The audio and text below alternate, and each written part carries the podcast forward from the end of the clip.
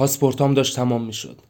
بعد چند هفته سخت تصمیم گرفتم برای زنده کردن چند صد هزار دلار برم سان فرانسیسکو. چند سالی بود که تحت تعقیب ترین مرد بریتانیای کبیر شناخته می شدم یک قاچاقچی هشیش که به صورت مستند به مافیای ایتالیا برادران عشق ابدی ارتش جمهوری خواه ایرلند و سازمان جاسوسی انگلستان وصل بود.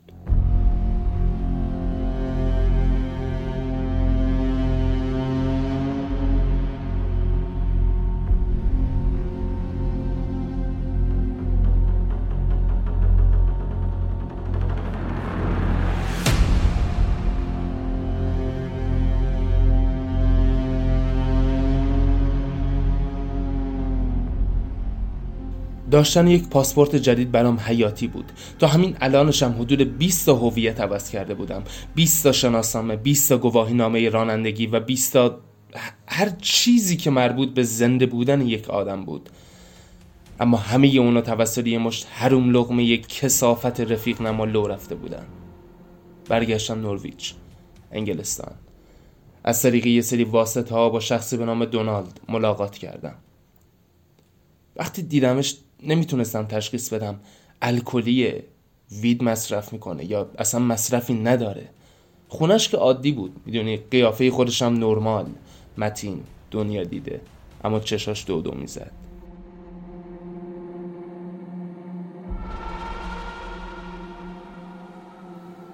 به هم گفت بیا بریم توی باغ خونم تا با هم خصوصی صحبت کنیم. بهش گفتم ببین دونالد من نیاز به یک پاسپورت دارم. یه چیزی که به درد بخوره. گفت می‌تونی پاسپورت منو داشته باشی؟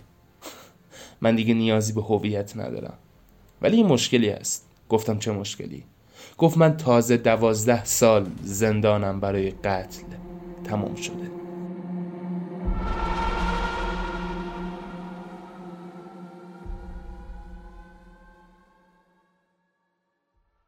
هاوارد سال 1945 در کفیک هیل در ولش به دنیا آمد. پدرش دنیس مارکس کاپیتان کشتی بازرگانی انگلستان بود و مادرش ادنا معلم بود. خانواده مذهبی زمان دنیا آمدنش قسل تعمید داده شد.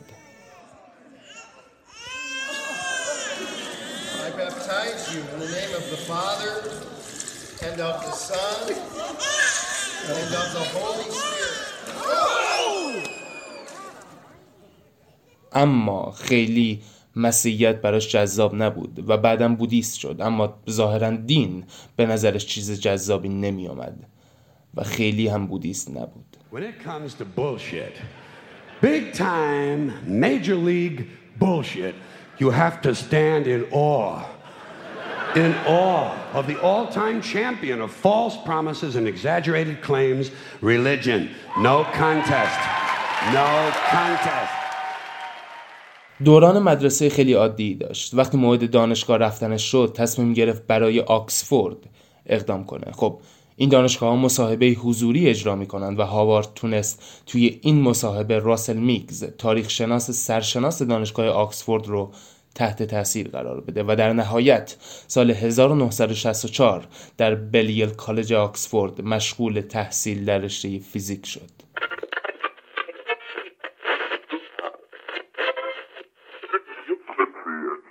دنیس جورج اروینگ اما سال 1944 در جنوب لندن متولد شد. دانش آموخته فلسفه، سیاست، اقتصاد و برنده جایزه فوکس مموریال از بلیل کالج آکسفورد. در نهایت در رشته فلسفه در مقطع دکترا از دانشگاه کلمبیا فارغ التحصیل شد. توی دانشگاه کلمبیا به هوش مصنوعی علاقمند شد و مدت روی computer science کار کرد و در نهایت به هنر علاقمند شد و یکی از معتبرترین دانشگاه های هنر انگلستان یعنی رویال کالج آف آرت پذیرفتش و اونجا مشغول به تحصیل شد اما اتفاق مهم دو سال بعد از ورودش به آکسفورد افتاد. هاوارد از طریق دنیس اروینگ که با هم توی یک دانشکده بودن با کنبیس آشنا میشه و مصرف می‌کنه. در همین بین جاشوا مکمیلیان که رفیق صمیمی هاوارد بود فوت میشه و این دستاویزی برای مصرف دوباره و نسبتا بیش از اندازه هاوارد میشه. اما از بعد ماجرا این اتفاق دقیقا موقع امتحانات هاوارد میفته و هاوارد به زور شب داری با کنبیس و کمی تقلب امتحانا رو پاس میشه. سال 1967 هاوارد تصمیم می‌گیره معلم بشه و برای همین شروع به شرکت کردن در دوره های تربیت مدرس می‌کنه. همونجا بود که با ایلزی آشنا میشه. ایلزی هم مثل هاوارد دانشجوی آکسفورد بود و در دوره تربیت مدرس شرکت می‌کرد. در نهایت ایلزی و هاوارد با هم ازدواج می‌کنن. بعد از ازدواج هاوارد تصمیم می‌گیره بیخیال معلمی بشه و دوباره برگرده دانشگاه تا تحصیل کنه. برای همین اول در دانشگاه لندن مشغول به تحصیل میشه و بعد به دانشگاه ساسکس میره تا فلسفه علم بخونه. آها راستی تا یادم نرفت. حاصل ازدواج هاوارد و ایلزی دختری بود به نام امبر. امبر سال 1977 دنیا میاد. و در نهایت وکیل میشه و در مدرسه اقتصاد لندن دانشگاه لندن کینگز کالج لندن مشغول به تدریس میشه. امپراتوری کنبیس یک روز نزدیکای غروب هاوارد تصمیم می‌گیره که کل پس اندازش رو جوانا بخره و می‌خره. اما خیلی زود متوجه میشه که نمی‌تونه کل اون رو مصرف کنه. تصمیم می‌گیره یه بخشی از اون رو بفروشه و میفروشه و سود نسبتا خوبی به دست میاره. هاوارد تشنه آدرنالین بود. از این کار خوشش اومد و تکرار کرد. ولی فقط به بچه های دانشگاه و دوستای نزدیکش میفروخت. تا اینکه سال 1970 شروع به همکاری با گرام پرینستون که قبلا به اتهام ترانزیت مواد مخدر بازداشت شده بود کرد. گرام پرینستون هاوارد رو با شخصی به نام محمد دورانی که صادر کننده هشیش از پاکستان بود معرفی کرد محمد دورانی آدم گردن کلفتی بود به این خاطر که از نسل قوم دورانی بود که توی سده 19 امپراتوری افغان رو تشکیل داده بودند. دورانی یک پیشنهاد خطرناک اما پرسود به هاوارد داد. ترکیب خطر و پول برای هاوارد خوش ترین مزه دنیا بود. هاوارد قبول کرد تا مواد دورانی رو بخره و در آکسفورد، برایتون و لندن بفروشه. همونجا بود که هاوارد با چارلز ویترلی رئیس بازنشسته دانشگاه میسیسیپی و چارلز ردکلیف منتقد اجتماعی فعال سیاسی ارتباط گرفت تا رله کننده فعالیت های پخشش باشند. در همین حین که هاوارد مشغول ترانزیت مواد مخدر بود پرینستون دوباره به جرم ترافیک مواد مخدر زندانی شد و هاوارد با قید وثیقه پرینستون رو آزاد کرد پرینسون هم برای قدردانی از هاوارد ترانزیت اختصاصی هشیش در فرانکفورت رو بهش داد. رابطه هاوارد و پرینسون عمیقتر شد و در پی اعتمادی که هاوارد به دست آورده بود پرینسون همکاری جدی خودش رو با هاوارد و لابیگرها شروع کرد. هفته 650 کیلو با سود خالص نفری 20 هزار یورو در هفته. This is a big number. I am not for sale. And even if I was, you're several zeros short. Now, you may be able to buy your man sausage for that, but to me it just looks rude at breakfast. This is a big fucking number.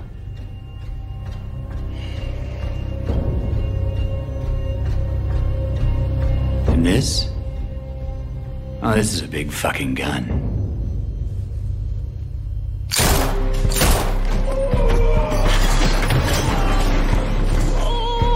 Eyes not so dry now, are they? Hurts, does it?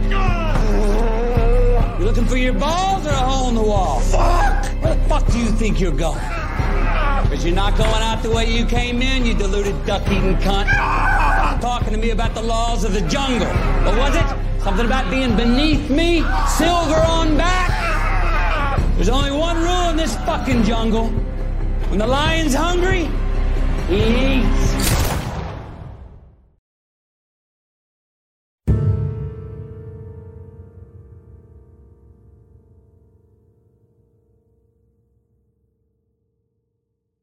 هشتاد هزار یورو در ماه برای هاوارد که طعم بیمهابای پول رو چشیده بود کم بود. و جاه طلبی بیرحمانش قبول نمی کرد که 80 درصد سود مستقیما به دورانی برسه. برای همین تصمیم گرفت کارش رو گسترش بده. دو نفر رو استخدام کرد و به کمک پرینستون همکاری خودش رو با عضو ارشد ارتش آزادی خواه ایرلند قاچاقچی مواد اسلحه جیمز جوزف مکن شروع کرد. تیم پنج نفره هاوارد حالا می‌تونست به جای پاکستان از کوبا هشیش وارد کنه. جیمز مکن که بخش زیادی از فرودگاه بین المللی شانون در ایرلند رو خریده بود مشغول وارد کردن هشیش به ایرلند و انگلستان شد. هاوارد هم در این زمان مشغول دور زدن اتحادیه HM بود تا از مالیات وارداتش فرار کنه. هاوارد در نهایت تونست با لابیگری و رشوه سنگین HM رو متقاعد کنه که تمامی اجناس وارد صرفاً تمر و لباس هستند. If you can't play together, then I'm afraid we can't let you play at all. This is Stuart Mingus, MI6. There are only five divisions of military intelligence. There is no MI6. Exactly. واقعی MI6 1972 هاوارد از هر محمول پنجاه هزار یورو سود می برد. اوج ثروت و اوج ارتباطات در همین سال همیلتون مکمینال عضو سازمان جاسوسی انگلستان که هم دانشگاهی سابق هاوارد بود باهاش تماس گرفت و بهش پیشنهاد کار در MI6 رو داد. به نقل از انتشارات هاروی سکر این پیشنهاد به خاطر ارتباطات هاوارد با تولید کننده های هشیش در لبنان، پاکستان و افغانستان و توانایی بیبدیل اون در اقوا کردن زنان و ارتباطات گستردش با ارتش جمهوری خواه ایرلند بود. این همکاری مزایای خودش رو هم داشت و اون صادرات عمده کنبیس به آمریکا بود. اما نه به صورت خورده فروشی به صورت عمده و به انجمن برادران عشق ابدی تشکیلات پخش مواد مخدر در کالیفرنیا که در عواست دهه هفتاد به هیپی مافیا معروف شدند. اما از اون سمت ماجرا مکن دستگیر شد و در خطر اعدام بود. برای همین هاوارد قاچاق مواد را از فرودگاه شانون متوقف کرد و این توقف ناگهانی باعث شد ارتباطات خودش را از دست بده و این موضوع برای MI6 خوشایند نبود. بنابراین همکاری MI6 و هاوارد قطع شد.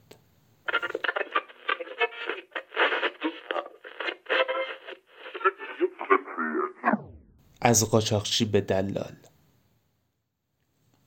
قطع این همکاری باعث شد تا هاوارد به جای قاچاق که MI6 براش تسهیل می‌کرد به واسطه ارتباطاتش دلال مواد مخدر بشه. این دلالی باعث شد هاوارد با مخوفترین مافیای مواد مخدر قاچاق اسلحه و انسان یعنی گروه یاکوزا کانکت بشه.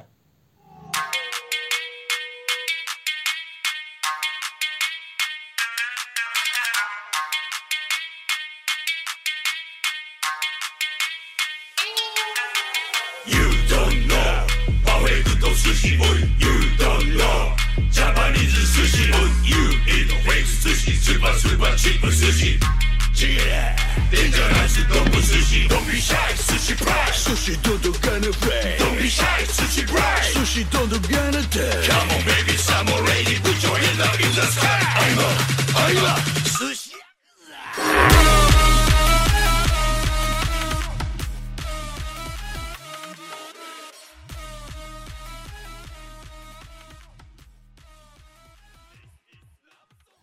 هاوارد عضو سابق ارتش جمهوری خواه ایرلند رو با گروه مافیای یاکوزا مرتبط کرد تا محموله های بالای 500 کیلو رو از نپال به دست کارمین گالانته که به جرم ترانزیت مواد اعدام شد برسونن. هاوارد از هر محموله 300 هزار یورو درآمد خالص داشت. در اواخر سال 1970 هاوارد موفق شد 50 تن هشیش و کانابیس رو از کلمبیا وارد انگلستان کنه. این حجم یعنی پروواید کردن یک سال کل مارکت کنابیس انگلستان. واقعی زندان. امپراتوری مواد مخدر هاوارد رو به پایان بود. 1980 به دلیل وارد کردن 15 میلیون یورو پول نقد حاصل از قاچاق ماریجوانا دستگیر شد. ولی با کارهایی که وکیلش انجام داد و هاوارد رو عامل MI6 معرفی کرد و وساطت سیستم سری مکزیک هاوارد آزاد شد. 1982 گروه HM هاوارد رو به جرم واردات کنبیس و هشیش و فرار مالیاتی دستگیر کردند. اما سه سال بعد هاوارد آزاد شد. سال 1983 به پیشنهاد مکن یه محموله 250 کیلویی رو به آلمان جابجا کرد. عوامل قاچاق دستگیر شدن اما هاوارد به انگلستان و بعدش به آسیا فرار کرد. اما به خودش گفت بذار از تایم فرارم توی آسیا درست استفاده کنم. برای همین دلالی کانابیس از پاکستان به بانکوک رو شروع کرد. در همین بین DEA رد پولشویی هایی که هاروارد انجام می‌داد رو زد و در نهایت با همکاری اینترپول تونست هاوارد رو در اسپانیا دستگیر کنه و هاوارد به 25 سال حبس محکوم شد. اما بعد از هفت سال آزاد شد.